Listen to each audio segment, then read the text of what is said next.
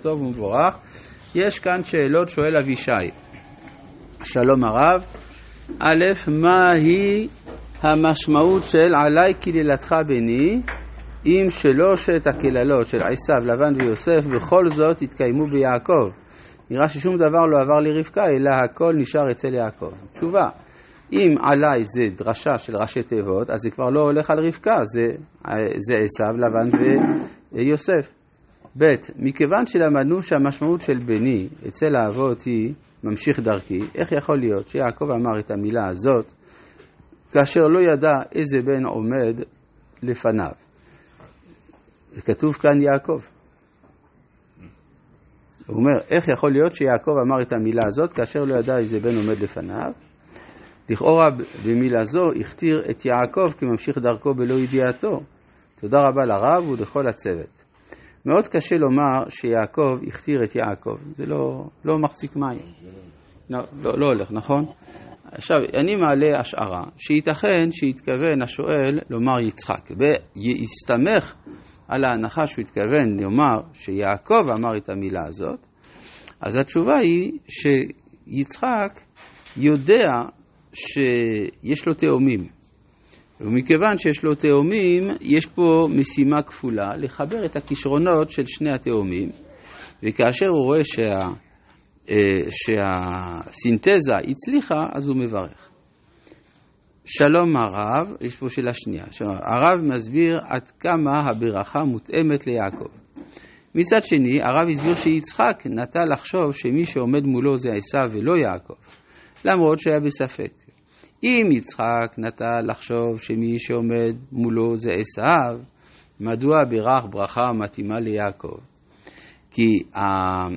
הברכה היא על פי המקבל, והמקבל יש לו מוכנות לדיבורים האלה. זאת אומרת, יצחק רוצה לברך במשמני הארץ, תל השמיים, והצורת המשפט התואם תהיה בהתאם למקבל.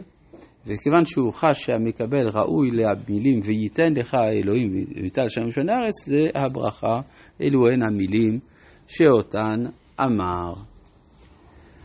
ואנחנו שוב בפרק כ"ז בפסוק כ"ט: יעבדוך עמים וישתחוו לך לאומים. זאת אומרת, הברכה היא לא רק כלכלית, היא גם מדינית. הווה גביר לאחיך וישתחוו לך בני אמך, עורריך ארור ומברכך ברוך. ואנחנו עוברים מן הכלכלי דרך המדיני אל הרוחני. כן, לא כל כך ברור מה זה בני אימך. לכאורה יש רק אחד. אחיך. כן, מה, וגיר לאחיך, מהם אחיך, אחיך. כן. אלא זה כנראה צורת, זה מטבע לשון. או שבאמת היו עוד ילדים שהתורה לא סיפרה לנו עליהם, יכול להיות. אבל הכוונה, מטבע לשון שמשפחתך תהיה משועבדת לך, ואחיך, עורריך ארור ומברכך ברוך, זה ברכת אברהם. ויהי כאשר קילה יצחק לברך את יעקב, ויהי אח יצאו יצא יעקב מאת פני יצחק אביו, ועשיו אחיו במצדו, ויעש גם הוא מטעמים, ויבא לאביו, ויאמר לאביו, יקום אבי, ויאכל מצד בנו, בעבור תברכני נפשך, ויאמר לו יצחק אביו, מי אתה? ויאמר אני בנך בכורך עשיו. כן, הוא, כמו יצא יעקב, אנוכי עשיו בכורך. שאנוכי נהייתי עשיו, וגם אני בכורך. אבל כאן זה הפוך, המסקנה היא עשיו. אז זה ברור שכאן זה לא יעקב שמשקר ומספר שהוא עשיו, זה עשיו באמת. ויחרד יצחק חרדה גדולה עד מאוד. מה המקור של החרדה של יצחק? ממה הוא חרד? אז חז"ל אומרים, ראה גהינם פתוחה תחתיו.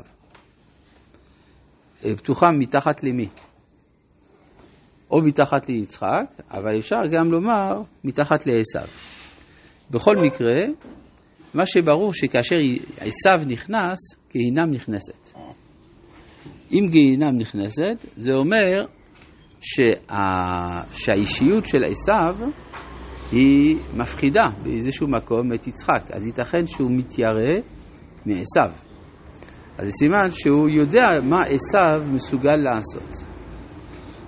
ויחרד יצחק חרדה גדולה עד מאוד, או שנאמר יותר פשוט. חרדה זה כמו רעידת אדמה. זאת אומרת, משהו נשבר בעולמו של יצחק,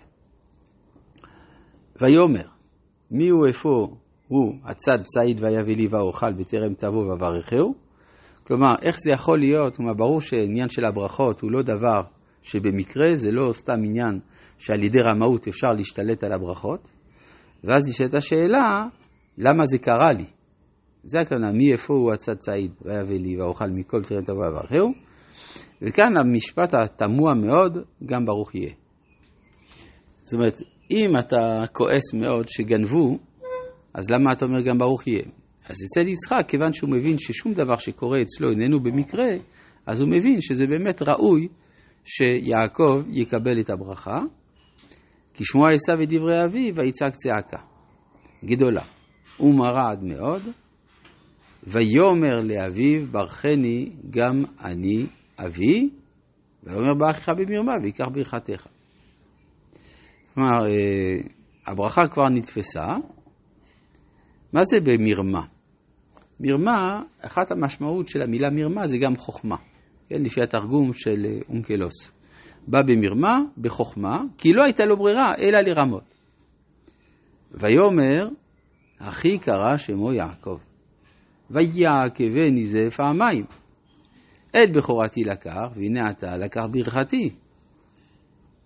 עכשיו, המילים האלה של עשיו הם חידוש ליצחק.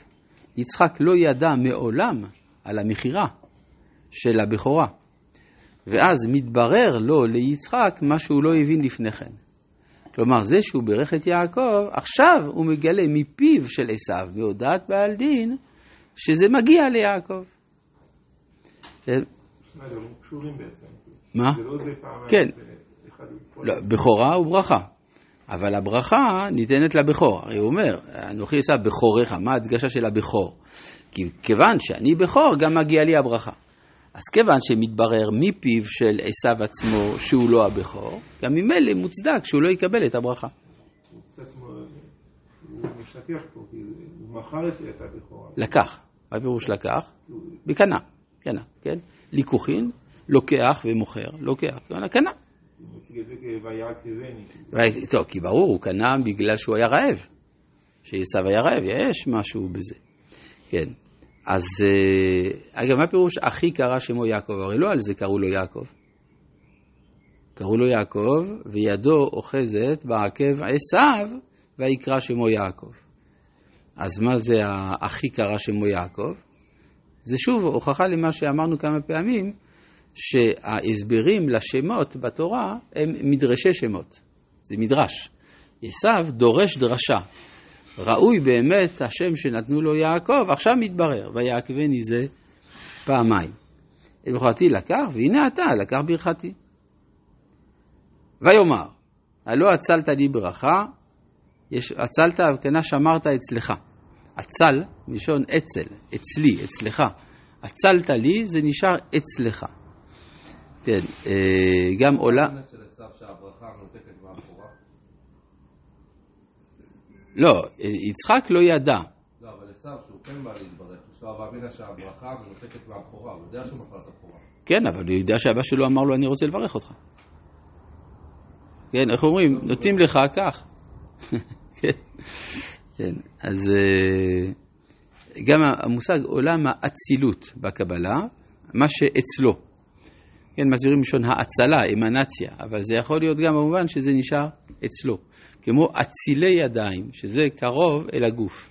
כן, הלא הצלת לי ברכה, והיה יצחק ואומר לעשיו, אין גביב זביר שמתי ולך, ואת כל אחיו נתתי לו לעבדים, ודרש, ודגן ותירוש שמכתיב, ולך איפה מעשה בני.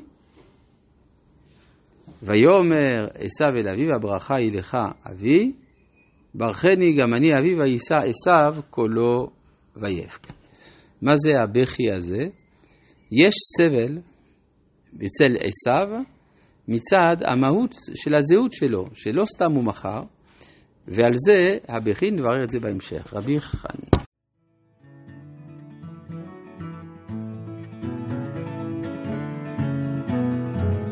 Yeah.